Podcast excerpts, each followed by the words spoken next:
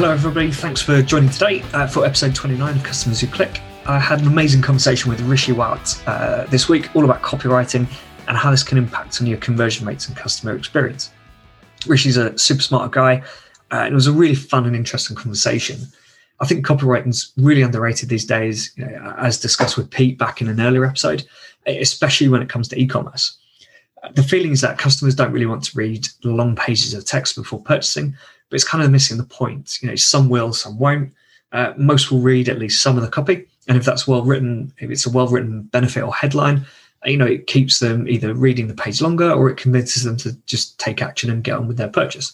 But let's hear from Rishi now on his approach to conversion and copywriting. Hi, Rishi. Thanks for joining me. Um, absolute pleasure having you here. Can you tell us a bit about yourself, uh, what you do, how you've got here? Sure. I am endlessly fascinated by irrational behavior of shoppers, human beings, and myself included. So that's really kind of the the invisible force that propels me forward. I want to understand why we behave in such radically, fantastically, beautifully irrational ways, and that's kind of my that's my guiding force. And the way I got here was, uh, you know, 11 years ago, I was working in analytics, and I would have insights based on friction that I was finding finding on clients' websites, and they would say, "This is great, but how do we know that your ideas are working?" And I would um, I got into A/B testing, and then from there I got into buyer psychology. So that's my story arc. Okay, cool. Yeah, I mean the some of the irrational stuff. I, I think you can you can kind of explain it to yourself afterwards and go, okay, this does actually make sense. Um, but other times it's just like initially when it happens, you're just thinking, what? Why are people like ignoring this and doing this? Or sometimes it's why aren't they buying, and you just can't work it out and yeah, that's you know kind of part, part of why I got into into CRO and customer experience as well. You know, trying to solve these these problems rather than just trying to drive traffic to a website. Um, cool. So, like, what does a standard day look like for you? I'm pretty kind of uh, structured in some ways and unstructured in other ways. So I start my day at 5 a.m. Um, I like to actually start reading I like to start my day by reading articles that I've written a long time ago. So I've been writing now for the last 13 years, and I've been writing specifically about buyer psychology, and in particular, focused on buyer psychology as it relates to first time buyers. Um, so that's kind of the universe in which I swim. And so I've been writing for the last 13 years. So I like to kind of start my day by actually picking a random article that I wrote a long time ago um, and then just start reading that. Um, it's typically a quick article, but what it does is it really helps me focus in on first principles. I think with marketing being such a broad universe, I find myself every day getting tugged away and pulled and distracted to different um, areas that are not necessarily things that would make me happy, but they get I get distracted all day long. So just starting the day by reading some of the you know the articles that i've written which essentially reminds me of why i do what i do is, is, like how i like to start my day and i guess after that i like to obviously i have to do client work and then i do a lot of internal work as well um, but whatever free time i have between in my day i actually like to spend time looking at what other online marketers are doing or other marketers are doing and it doesn't just relate to online marketers, but it could be. Um, it, I spent a lot of time watching infomercials. Um, it could be reading, you know, magazine ads and things like that. So the reason I'm really fascinated by all of these things is that the people that I'm trying to influence and convert are also living in the world and experiencing these things. So I want to kind of walk in their shoes, so to speak. Yeah, I like that. Um, I mean, I, I, don't like the fact you do it at 5 a.m. I'm definitely not a morning person, but yeah, there's, it's it's really important to spend time just uh, review. Like, I like the fact you review the stuff you've written before. I think that's really interesting. Um, but yeah, looking at what other marketers are doing and actually really paying attention to what's out there, particularly, you know, I mean, it's a bit different for for you and, and me now, given that I I work with different clients. But when I was working in house you know, it's I, I, found it really useful looking at what other marketers in other industries were doing as well, um, not just what our competitors were doing. Right. Because um, I think you get some really good creative ideas um, from from anywhere that you can just adapt and, and and see how it fits to your industry. That's true. Let's talk a bit about copywriting then, because that's that's what you do, isn't it? Like your yeah. main like copywriting for for conversion, really. Um, so yeah, tell us a bit about that. Um, I guess what it'd be good to hear why you focus on cop- the copywriting aspect. Um, but yeah, kind of tell us about what, why it's important, why businesses need to be paying a bit more attention to copywriting.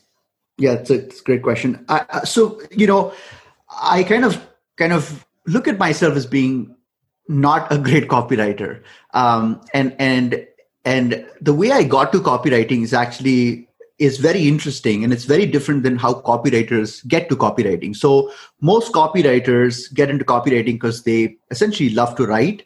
Uh, they love to, they're creative people and they say, you know, hey, copywriting is something that, you know, they kind of stumble into copywriting. In my case, my background is in engineering. I n- didn't even know what copywriting was. Um, I was never really interested in that. But what happened was that as we started A B testing, um, we realized that the the tests that we were doing that had the best sustained impact. Now keep in mind i'm talking i'm emphasizing on this word sustained impact um, were ideas that were around copy. And so we kind of started you know being a lazy guy. I wanted to kind of zero in on things that were driving the best results. And so we kind of kept on doubling down into copy. And eventually we kind of stopped doing everything else and just completely focused on copywriting. And i would say just for the sake of your audience even within copywriting there is a there is a specific aspect of copywriting that i find the most compelling. And I, when i say i find it compelling i mean it converts the best uh, for the test that we run which is stories. Um, so within the universe of copywriting the thing that i find the most fascinating and the thing that converts the best for the clients that we work with is storytelling. And so that kind of is sits at the center of it. And the reason why it's so important is first of all is because it's being underutilized so if you are a marketer, uh, there is a significant opportunity to outdo your competitors using copywriting with design. What's the thing about removing friction using design is that you're essentially saying okay well my checkout flow is kind of cumbersome. I'm asking too many questions. I'm going to kind of remove the friction doing that. That is very different than the kind of impact you get with copywriting. So with design changes or with UI and UX changes, you are eliminating friction. So you're removing drag. With copy, you're essentially amplifying desire. So you're actually increasing the likelihood of someone buying by getting them to be super excited about the product you're selling. So to me, the net impact of copywriting is significantly higher. But the other advantage of reason why I think it's such an important part of CRO is that consumer preferences are changing all the time. So you might remove friction from your checkout flow, but your competitors could do the exact same thing, and therefore you become kind of equal. But it's very hard for competitors to copy your story. Uh, they can kind of copy the outer layer of your story, but they can't really copy the soul of your story. So I feel it's actually a more of a sticky advantage. And that's why I feel that uh, copywriting is, from my perspective, obviously, it's a pretty important part of CRO. Yeah, I like that, um, and it kind of feeds into the, the, the conversations around branding that that I've had uh, recently and on the podcast. How the, those brands that really clearly show off their values and and have a purpose kind of stand out more than those ones who are just just like, almost like any other fashion site or any other e-commerce site. Um, and it's you know apart from maybe some different colors and a slightly different layout, there's not really much to differentiate themselves. Um, but it's those ones who do talk about those real values that they care about that stands out and makes people more interested in them. And yeah, like like you say, that that has to be done through copy. You can't do that through design, really. Yeah, and you know, and also even if you want to, if there there are certain brands that kind of lean more on video content, there's a you know that's also an interesting secular trend is that video consumption is going up, you know, exponentially and I think a lot of people confuse this and they say, oh, copywriting is the words that are on the screen. If I'm creating a video, that's really not copywriting. That's that's video work. And I don't draw a distinction uh, because videos are based on scripts and scripts are based on copy. So even if you were to create video content, video content, it still kind of emanates from principles of copywriting. Yeah, it's it's about the words you're using, not uh, right, not the in, in, whatever form that takes.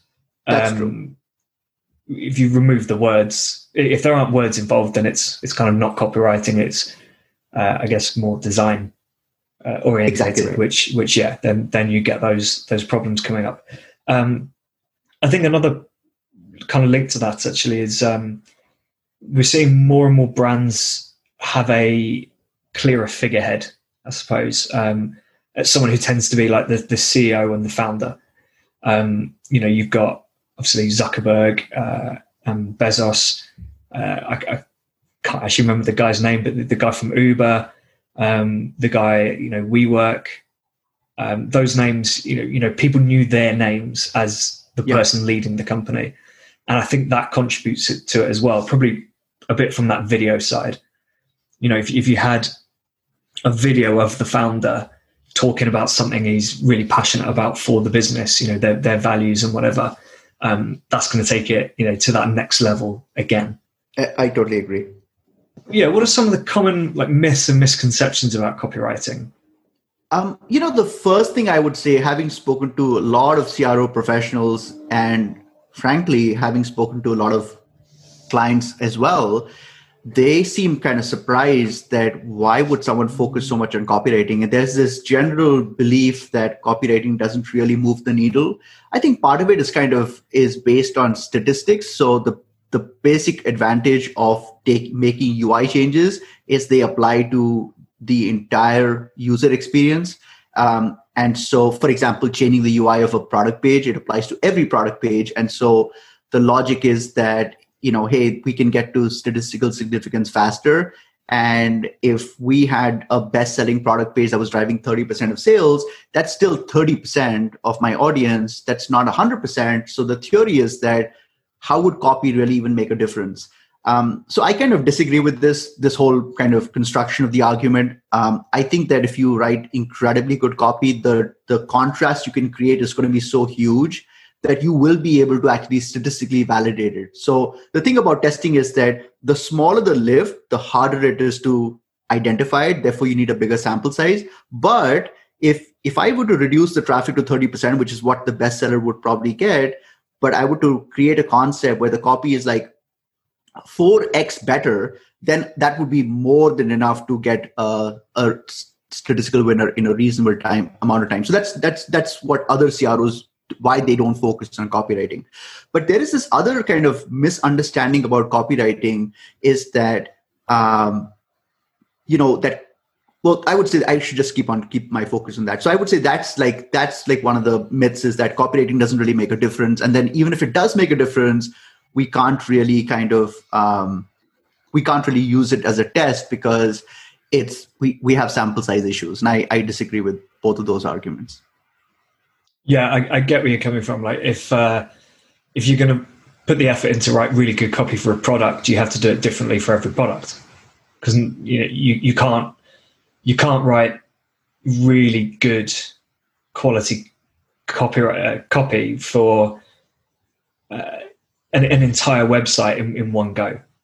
Yeah, you, like e- each product has its own unique uh, features and benefits. Uh, no matter what the site is, there's always going to be those differences that really need to be to be pointed out in that copy. So yeah, it does like, take loads of time, and and then uh, yeah, it's it's not really one A/B test, is it? You you've got a different test operating on each page.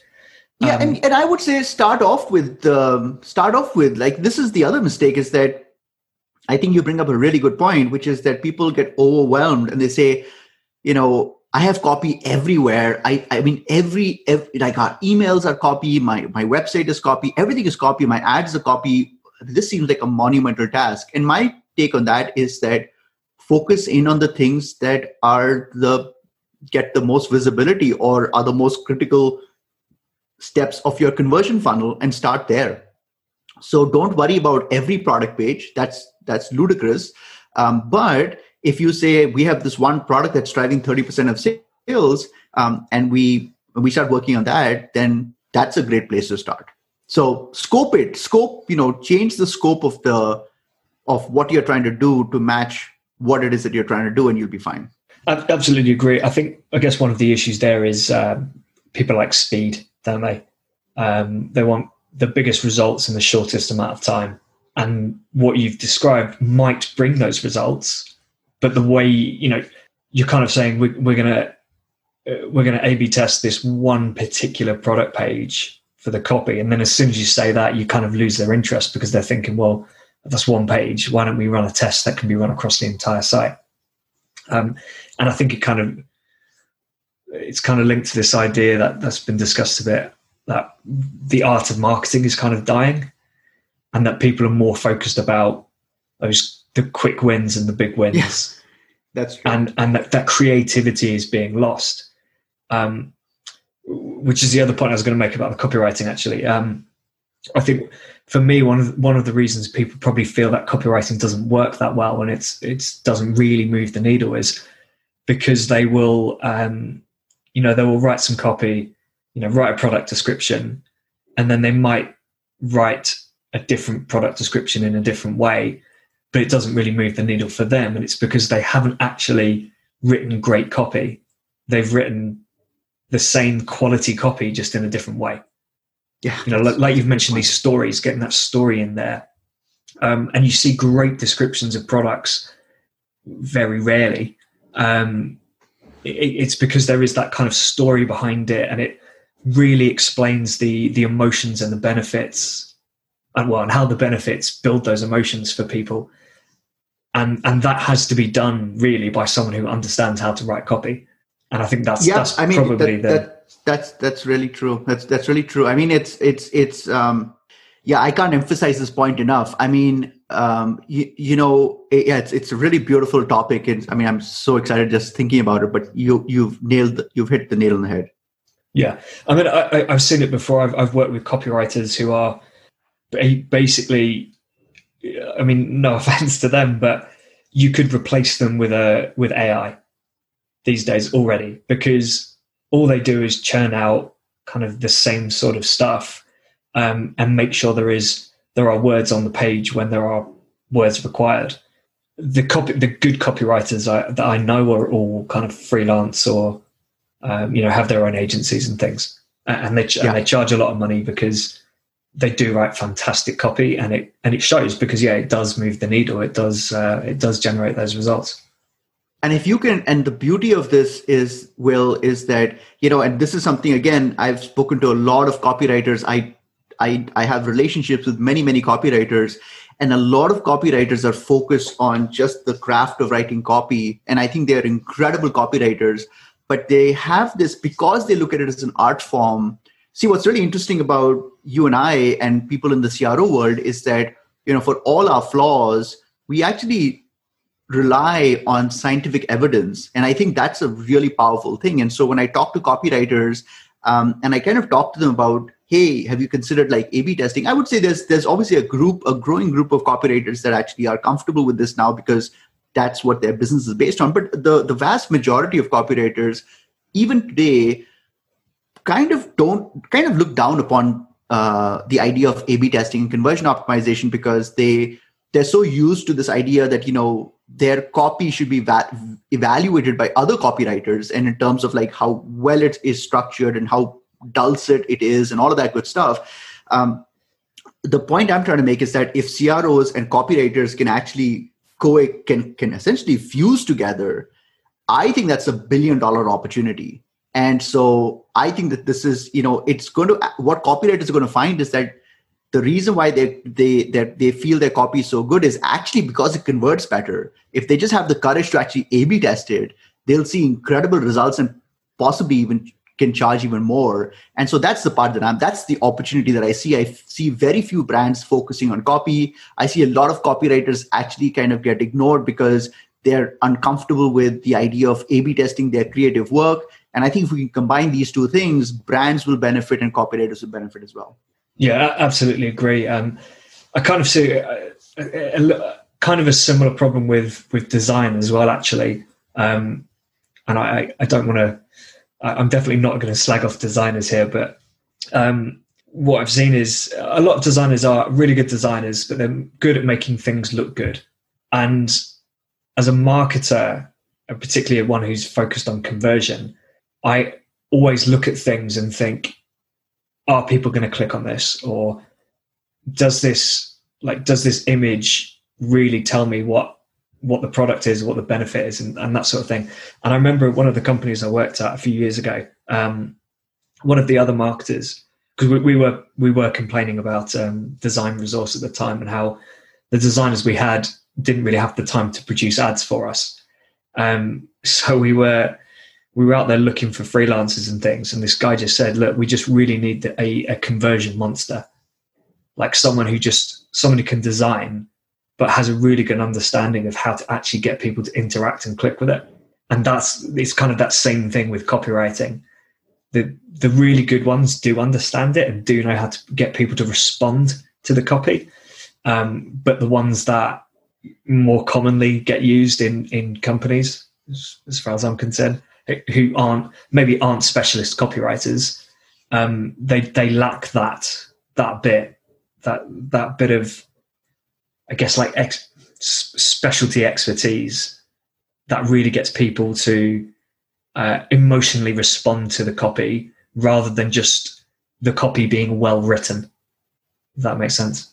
This is this is exactly right. Yes, the analogy is exactly correct about designers and and copywriters you know one thing i should also mention real quick which i think is a very valid point is and i and i didn't mention it earlier but i should mention it now is that you know we talk about cro we say you know why isn't copywriting used much and we talked about the the significance uh, issue. There is another reason why i don't think copy is used as much or, or i think copy i'm sorry copy should be used is that because because I, my background is in a b testing everything apart from copy and one of the challenges we would run into all the time is that when we would test UI changes.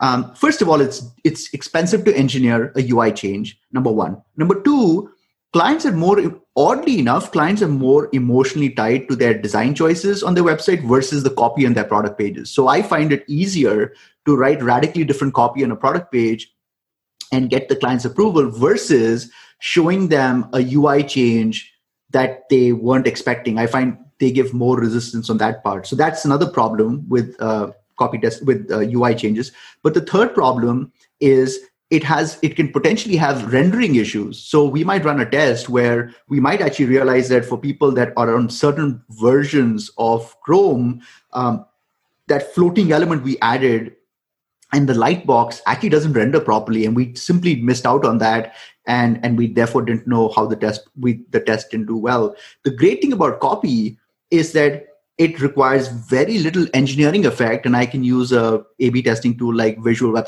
vwo and just change the copy and i can do it on my own without requiring development resources. So that's one other thing to keep in mind about why copy changes are you know are are something we should be using more often uh, from our toolbox. Yeah absolutely agree. Like like you say um you know some changes can be quite quick and easy um but the uh, you know, unless unless something's really wrong, uh, you know, you can make big impacts with the, with these quick and easy changes. But a, a, lot of the time, the the A/B tests and the changes that really move the needle um, are the ones that do require a, a, bit of dev work to to finally get them implemented, and that you know slows things down. Uh, it can be can be expensive if they need you know external dev support on that. Um, so yeah, like you, are completely right. You know, literally just just changing the words on a page is super easy. Um, it, it's coming up with the correct words to use. That's that's the more challenging part. Just uh, I guess on that, um, do you find there are objections to using long form copy on pages where it hasn't existed previously? Tremendous objections with long form copy. Um, it's a format that works quite remarkably well. Um, if you go to uh, modern websites, go to Under Armour, go to Nike, go to Amazon, even, you'll find that copy is shrinking in size. So the general perception that clients have is that we need to write, we need to write fewer, use fewer words, come up with more punchy copy, but um, let's avoid long form sales letter format copy. Um, so in my personal experience, um, I would say, I would say on balance, I would say length of the copy doesn't really matter much. What matters is what you're saying, and if the reader thinks what you're saying is interesting and believable. So if that is one page, then that's fine. If you can tell your whole story in one page, that's fine. If you need 12 pages to do it and you're telling it in an incredibly interesting way, then people will um, you know people will watch it people will read it i come from india and in india we have bollywood movies that that run for like three and a half hours um, and people it, you know millions of people watch it and so if the content is interesting and resonates with the reader, then that's all that really matters. Um, in my own personal experience, what I will say is that I find long form copy converts a, a, heck of a lot better. And I can give you a simple reason for this. Uh, it's the exact opposite of what the, the it's exact opposite of what we expect. So the reason why marketers like to use fewer cop- fewer words is because we've surveyed our customers and we've asked them if they like long form copy and they have told us overwhelmingly that they want us to just get to the point and, and talk in as few words as possible. This is the exact opposite of human being how humans actually behave. It turns out that what we say are our preferences often don't line up with what our preferences actually are. And the reason why long form copy works so well is because as a as a consumer i actually don't want to call your customer service number email you or chat with you and ask you questions about things because i know that once i do that i'm in your system and you're going to then bombard the heck out of me the great thing about long form copy, especially if it's written well, and if it's especially if it's structured well, this is why I believe that the design of copy is very, very important. And a lot of copywriters don't think about design, but I look, think a lot about the, the design of copy. But if you design your copy appropriately, where the user, there are two types of readers. There are skimmers and there, there are methodical readers. And we need to write copy in a way that satisfies both of those groups. And we've invented a whole bunch of techniques uh, to satisfy that. And you can find that on my blog. But for the purpose of this discussion, um, what I'd like to say is that the the the long form copy is very effective because it answers all the questions that I have that I may potentially have as a consumer. And the the conclusion that we've drawn as marketers is wrong. The conclusion we've drawn is that the copy needs to be short because most people like short copy. I think the conclusion that we should draw is that the copy needs to adapt to the reader. So if someone came to that page and I was able to read their mind and I would figure out that they prefer 300 words, I would love to retransform my sales pitch into 300 words and give it to them. If I figured out that they prefer 720 words, I would love to retransform my sales pitch into 7, 720 words and give it to them. I want my sales pitch to be what my buyer wants to read. Yeah, absolutely. Um, I think it. I, I think it was in Dan Kennedy's book, um, The Ultimate Sales Letter, he mentions exactly what you said about there are people who skim and there are people who read. And you, and you want to, so not only do you want to structure your, your page and your copy so that the skimmers can basically skim the page and, you know, see those highlighted headers or, or bullet points or whatever um, and get what they need. And the other people can, can read every word if they want. Um, but also the thing about, yeah, long copy is if someone reads the first couple of hundred words and gets convinced to purchase, that's great. They're done, they're converted.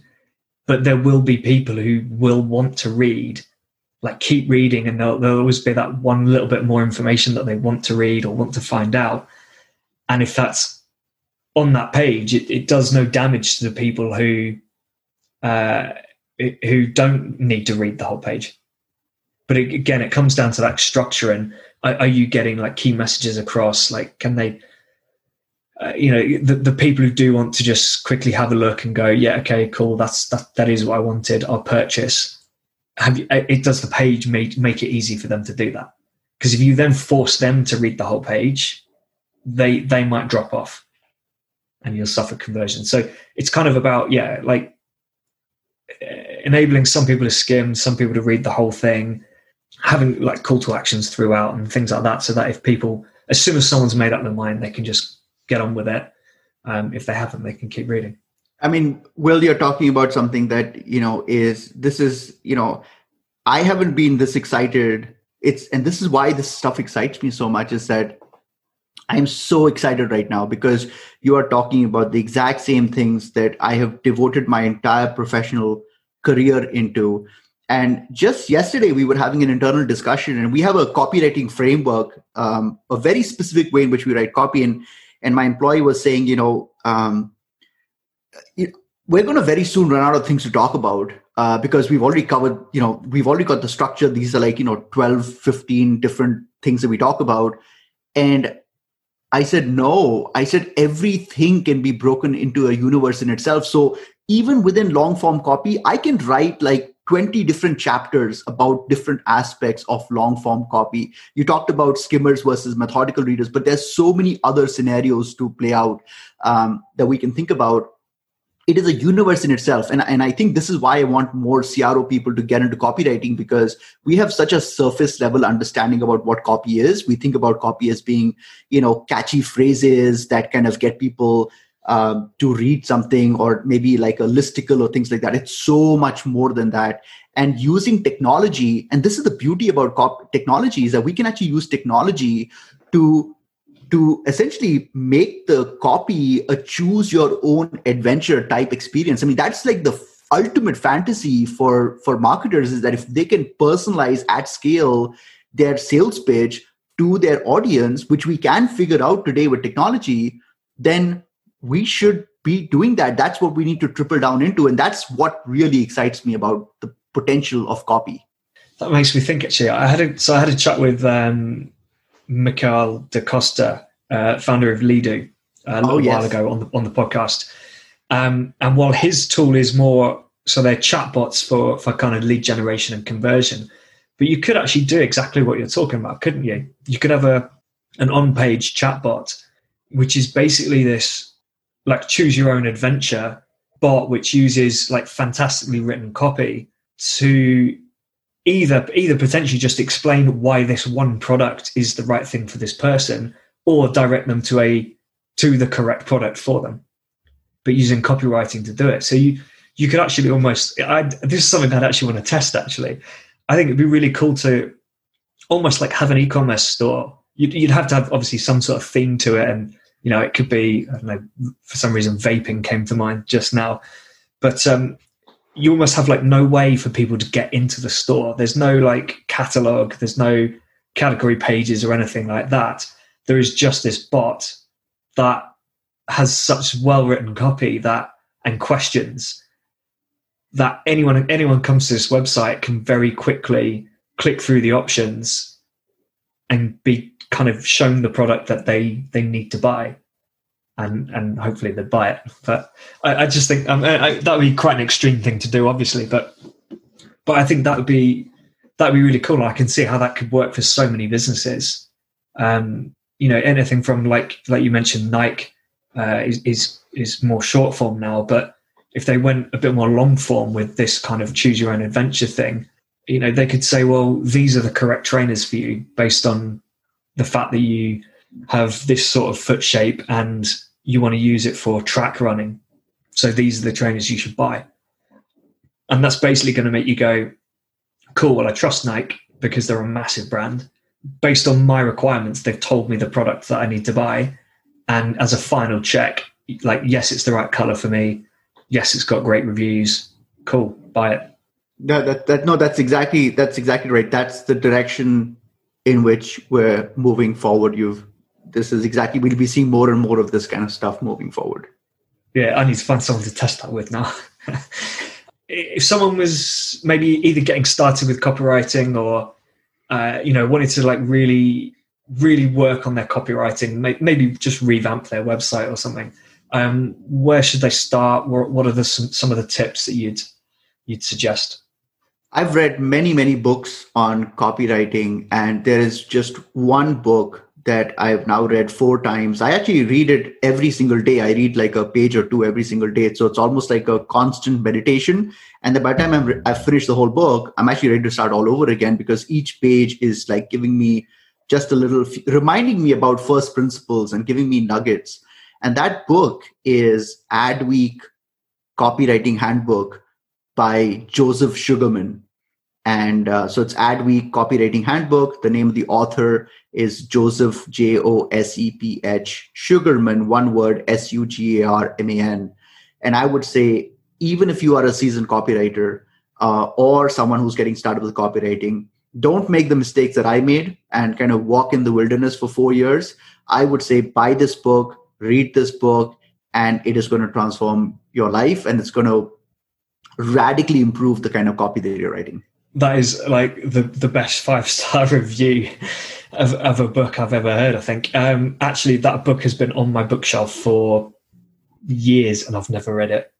um, and, and now I feel really bad. So that is definitely, um, in fact, straight after this recording, I'm to take it off the bookshelf and put it somewhere where I'll actually see it and and and pick it up and read it. Because um, yeah, I think, like you say, you know, don't just don't just give it a go and and pick it up. Try and pick it up as you go. Like you know, read some of the best advice out there and and use that to to help you you know and my general are, advice about books is that you know uh, don't people we tend to look for books we did we get we tend to look at the published date and we say okay if this book was written about if this book was written a year ago it's it's the culmination of everything we've learned as human beings up until a year ago so this is what i want to read i actually look at it exactly in the opposite way uh, this book uh, Adweek Copywriting Handbook is is a very old book. Um, I I don't know when it came out even, but probably came out before the 80s, maybe maybe early 90s, probably before that.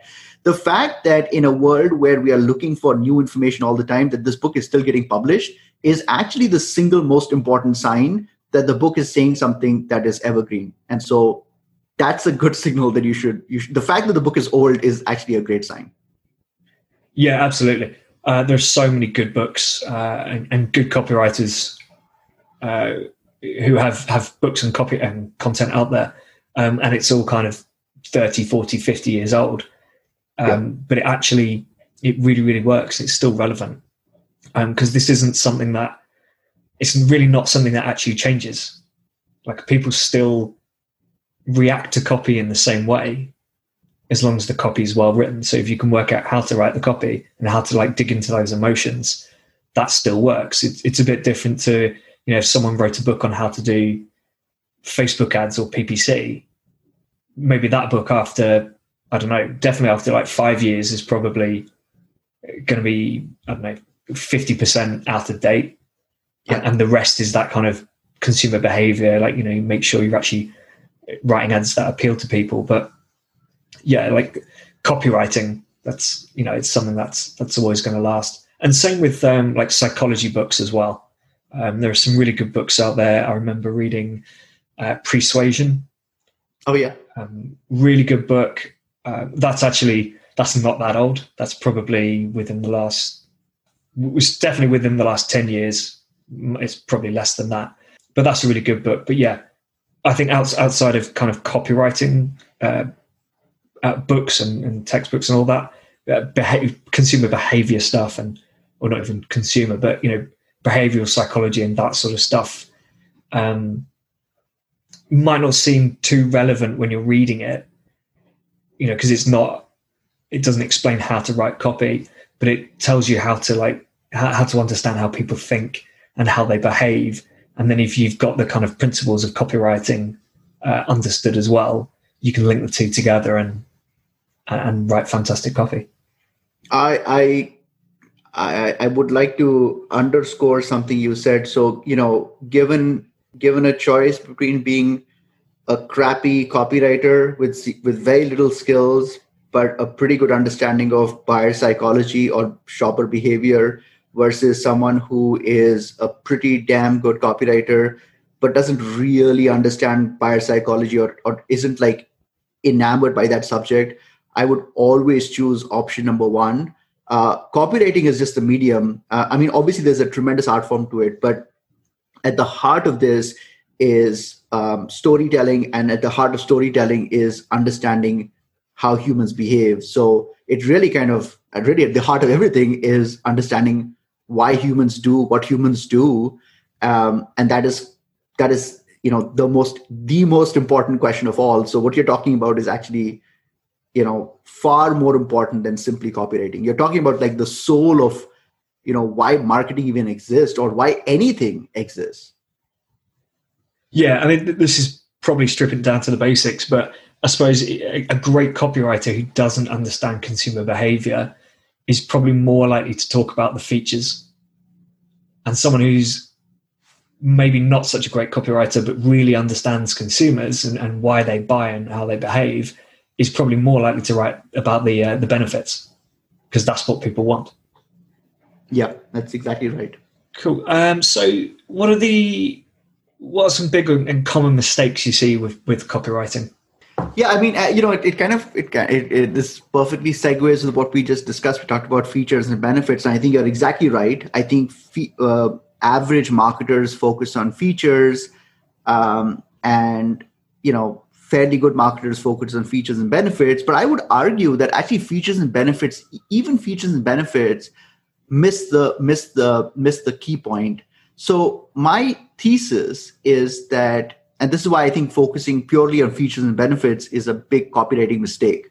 Um, and and, I, the point I'm trying to make here is that buyers buy for deeply emotional reasons that they themselves can't articulate. There's um, research, extensive research done by Eric, Dr. Eric von Hippel from MIT 30 years ago, and the research was around this whole idea of unarticulated needs um, the analogy he would use is that you know if someone is a, at a car dealership and trying to buy a car and uh, they're looking for a red car and dealer shows them you know three or four red cars they're looking for a very specific shade of red how do you describe that and the truth is you just can't describe it but you can you know when you see it and so there's a whole bunch of needs that consumers have that are either subconscious that they don't even know they have these needs or it's something that they can't even articulate. So even if we were to actually ask them, they won't be able to describe it. And getting to those needs and understanding those needs um, is where the real magic of copywriting happens. So I would say that if you're a copywriter that doesn't focus on features and benefits, by all means, start focusing on benefits because benefits are incredibly important.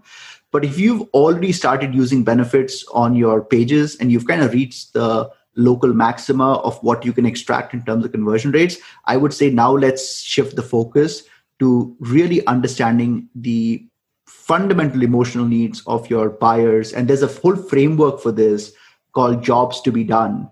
Um, i would just recommend any listener to google jobs to be done and you will find a whole bunch of resources. And it's a very powerful concept and it's going to really kind of take your copywriting to the next level. Yeah, like you say, if you're not if you're not really talking about benefits, which unfortunately a lot of companies don't, um, that's absolutely a good place to start. But yeah, it is that the emotional stuff that you can't explain, um, like why people, you know, the, the car example is a, a, great one. I, I've seen a color on a on a particular car that I've really liked, but I don't like that car. But when I'm looking for the car, uh, you know, kind of browsing the options for the car that I do like, and it doesn't have that blue, then I will switch color completely.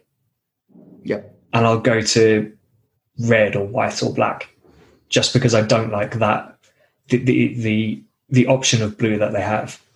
Yeah, and the um, sales guy will be so frustrated because he'll be like, "Why don't you like it?" And you'll be completely kind of stuck. You won't know how to describe it, and that's that's what an unarticulated need really is. It's it's just not the right blue. that's it. Um, and that and I guess even stuff like um, I guess one of the big debates is like always Pepsi and Coke, and you know why do some people prefer Pepsi, some people prefer Coke, and the answer is always like the taste. Like Pepsi doesn't taste right. I, I prefer Coke over Pepsi, but I couldn't really tell you what the difference is. I mean, I, I, in a blind taste test, I reckon I could, um, but I can't describe what that difference is. I can't describe why I like the flavor of Coca Cola more than I like the flavor than than Pepsi. You you've you're exactly right. I know how we, we kind of we kind of talked earlier about how uh, you know the advice from 30 40 50 years ago is still really valid and, and fantastic but do you see any big trends coming up with how companies will use copywriting or how copywriting can influence sales and conversions I, I, actually have one tool that I'd like to talk about. Um, I haven't used it myself yet. Um, I plan to at some point. Um, so, a fellow copywriter, a fellow marketer, uh, Peep, who used to, who is running an agency called CXL. Um, they do lots of training for conversion optimization. His he has also been a huge proponent of the power of copywriting and one of the problems with copywriting is that it's hard to sometimes um, collect feedback on copy. Like, where is the copy going wrong? You can kind of show a poll, but that's not very granular because the the poll appears and the, we ask questions like, you know, did you did you like this product? And, you and the response is no. That's not very that's not very actionable for me as a marketer. So Peep has now come up with a new service called copy testing, and the website is copytesting.com.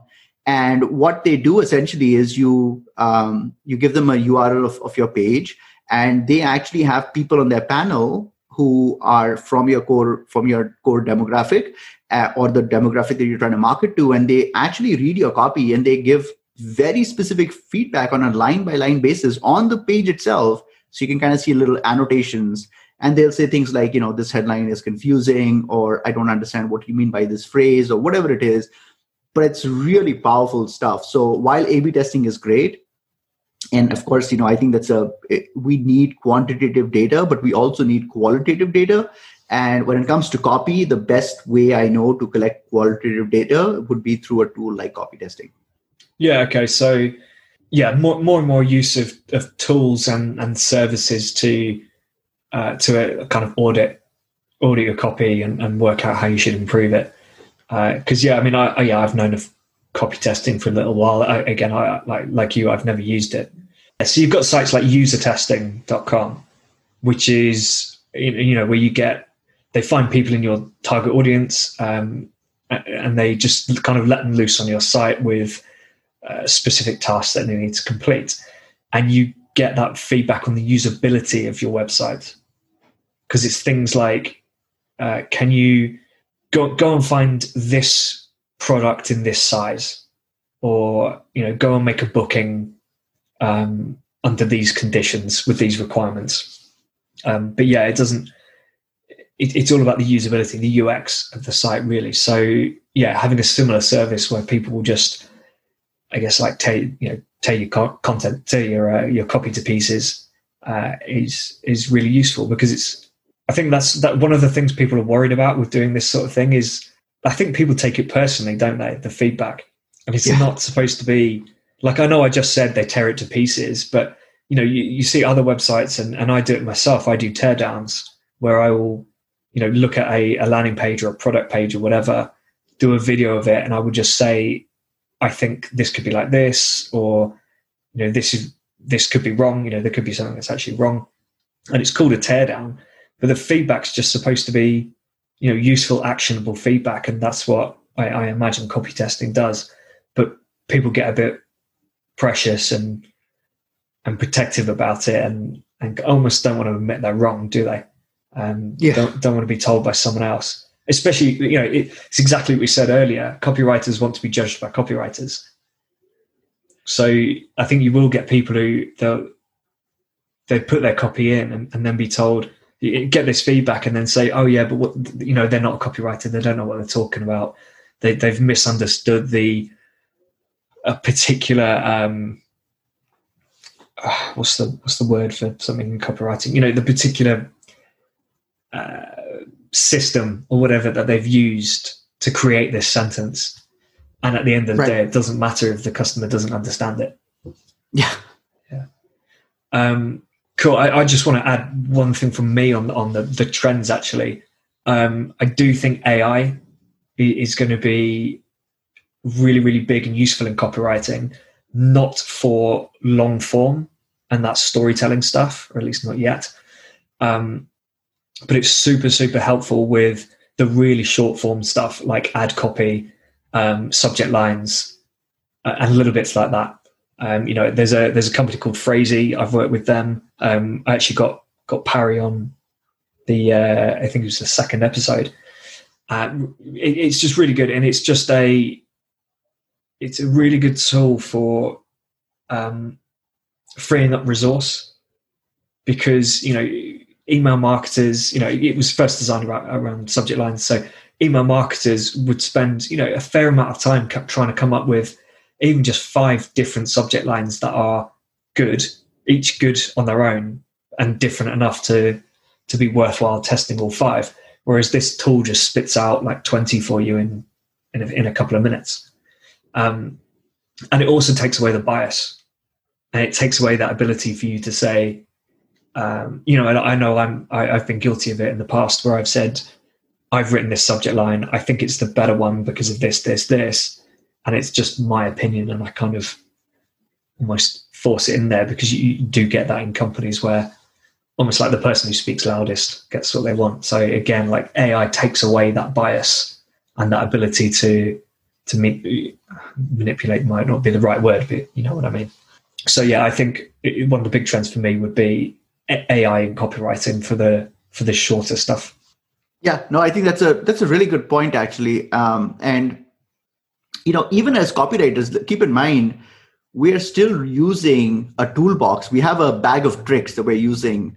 Um, so it's not like a you know, and if you're a copywriter that's literally starting from scratch with new assignments, then you are doing it wrong. Um, so we obviously have a bag of tricks that we use over and over again. We should because that's the the tools that make it to our toolkit are the tools that have actually driven results for clients. So we should use a toolkit. And what AI does is it just applies that toolkit at scale. So it takes like the toolkit of like a hundred great copywriters and then situationally applies it at lightning speed. Um, this is a net good for us because this means that we can now focus on other things that are related to um, influencing buyer psychology, not you know, and and other aspects of copywriting. So I think it, you're you're right. It's a, it's an important trend, and I think it's a we should embrace this trend because it's it's you know it actually frees us up to do invent a whole new way or, or, or a series of ways of doing copywriting. Yeah, absolutely. Um, so, do, do you have any pet peeves when it comes to marketing?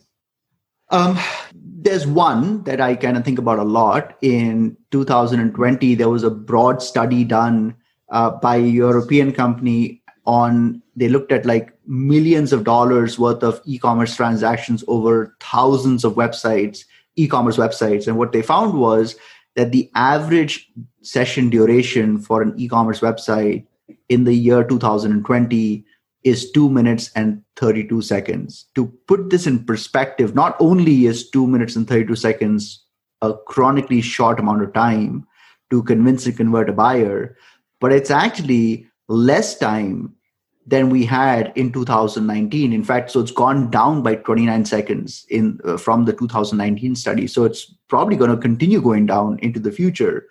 So this is a real problem. We have this real, real challenge of overabundance of choice, fragmentation of attention. And marketers are in that situation where we're like, well, we need to get the user's attention and kind of keep their attention.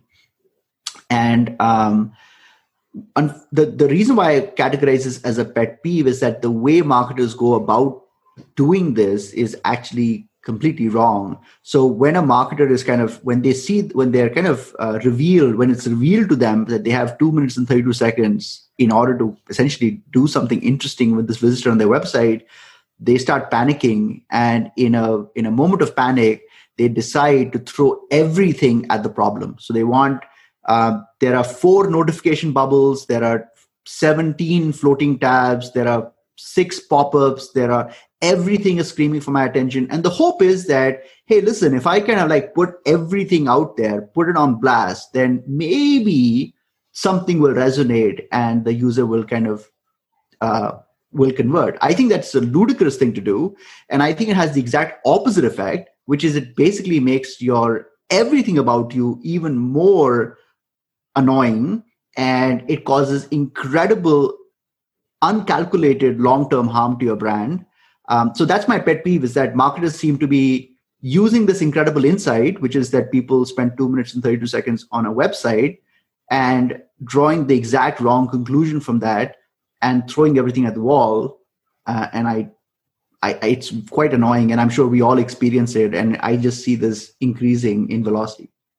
Yeah. So what's happening is websites are becoming less compelling, and so people are spending less time on them.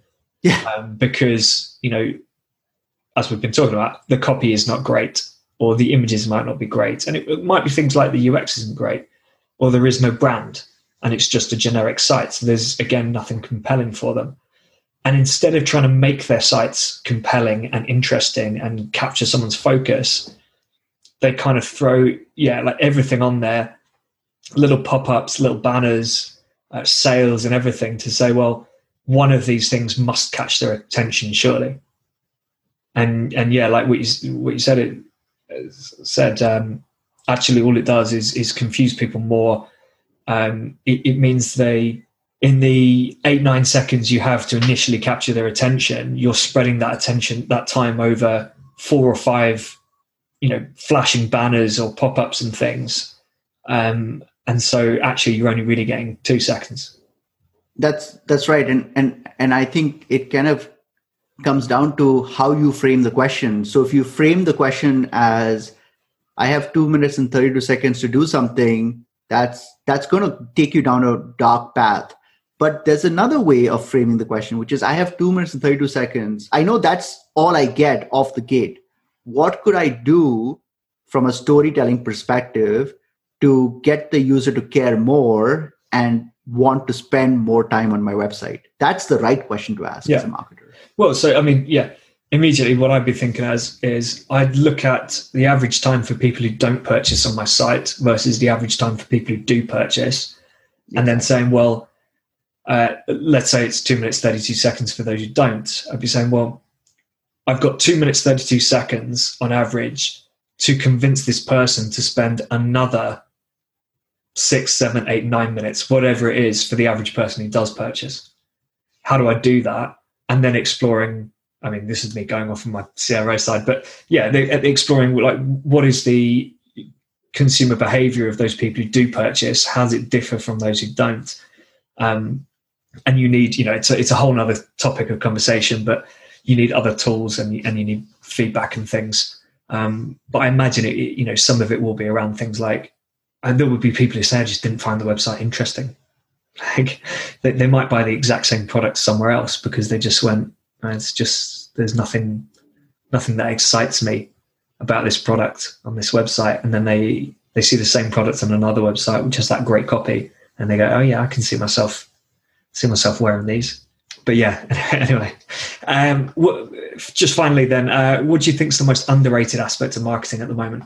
I think that the thing that we talked about earlier, which I asked listeners to Google, which is jobs to be done, um, I would I'd like to repeat that point because I think it's a very important idea. It's a it's a radically different way of looking at marketing. Um, it's a concept that's existed in the world of product design for the last 30 years. Um, I think it's something that applies really well to marketing. And um, obviously, increasingly, more and more marketers are using it.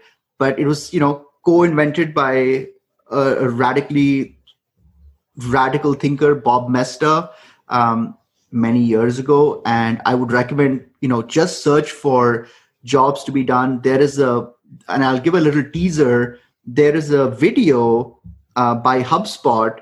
Uh, it's an interview with Clayton Christensen, who's a who's a prolific writer and wrote about um, innovation. So if you look for Clayton Christensen, look at it up on YouTube on and you look for jobs to be done, you'll find a seven minute video. And in that seven minute video, he actually talks about a very fascinating topic, which is the McDonald's milkshake story. And that's the teaser I'm going to give you. And uh, if you can search for that, the milkshake story video, and find that video and watch seven minutes of that video, um, after you've read the book, add copywriting, uh, uh, the copywriting book I recommended, then this video in combination with that book will change your life twice over. So that's my that's the most underrated aspect of marketing that I think more marketers need to know about, which is jobs to be done. Yeah, so I can just add if you Google milkshake story video, it's the first result. Okay. So it is right there, and it's the HubSpot video. I can see that in the in the thumbnail. So yeah, I've googled that as in another tab for me to look at later. Um, cool. I mean, this has been really fantastic. I'm, I'm sure we could have gone on for for a lot longer. It's it's such a such an interesting topic, especially when you start diving into the actual uh, emotions and, and, consumer behavior stuff. Um, if people want to get in touch or find out more from you, what's what's the best way of doing that?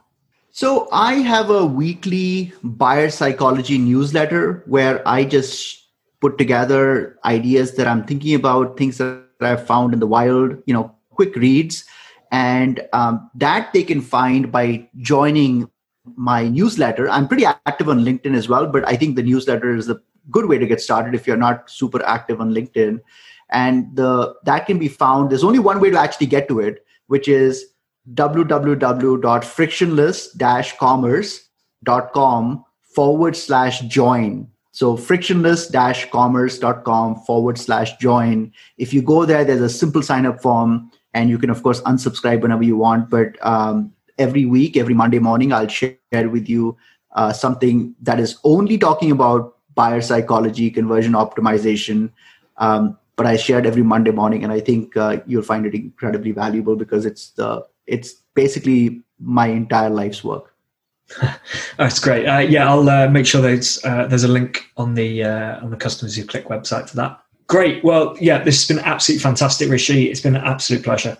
I um, very much appreciate the opportunity. This has been a great conversation. Thank you, Will, for having me. And um, if your audience has any questions at all, you know, they can reach out to me on LinkedIn, and I'm happy to answer um, and address any questions because this is something I care about deeply. I agree with everything Rishi said. Really, you know, copywriting is so incredibly important, and even just having a basic understanding of how to craft copy can set you miles ahead of the competition. A lot of people think of copywriting as just you know making sure there's a description on the page but it's so much more than that. It's about you know crafting that story about your products or services and and kind of uh, you know working on those uh, customer emotions. Would you rather buy a T-shirt that simply states the material it's made of, the color and the fit style, or would you be more attracted to the beautifully handmade T-shirt made of locally sourced, breathable cotton to f- keep you feeling fresh all day long? You know, or something like that. You could probably tell I'm not a copywriter. Um, which is why you should get in touch with Rishi find him on LinkedIn uh, or check out frictionlesscommerce.com. He's got quite a cool uh, a newsletter that he sends out. And for any podcast uh, questions or requests, it's will at customerswhoclick.com. Next up, I've got David Who's on, and we're going to talk about SMS marketing and how you can drive better retention and loyalty without annoying people. But until then, keep those customers clicking.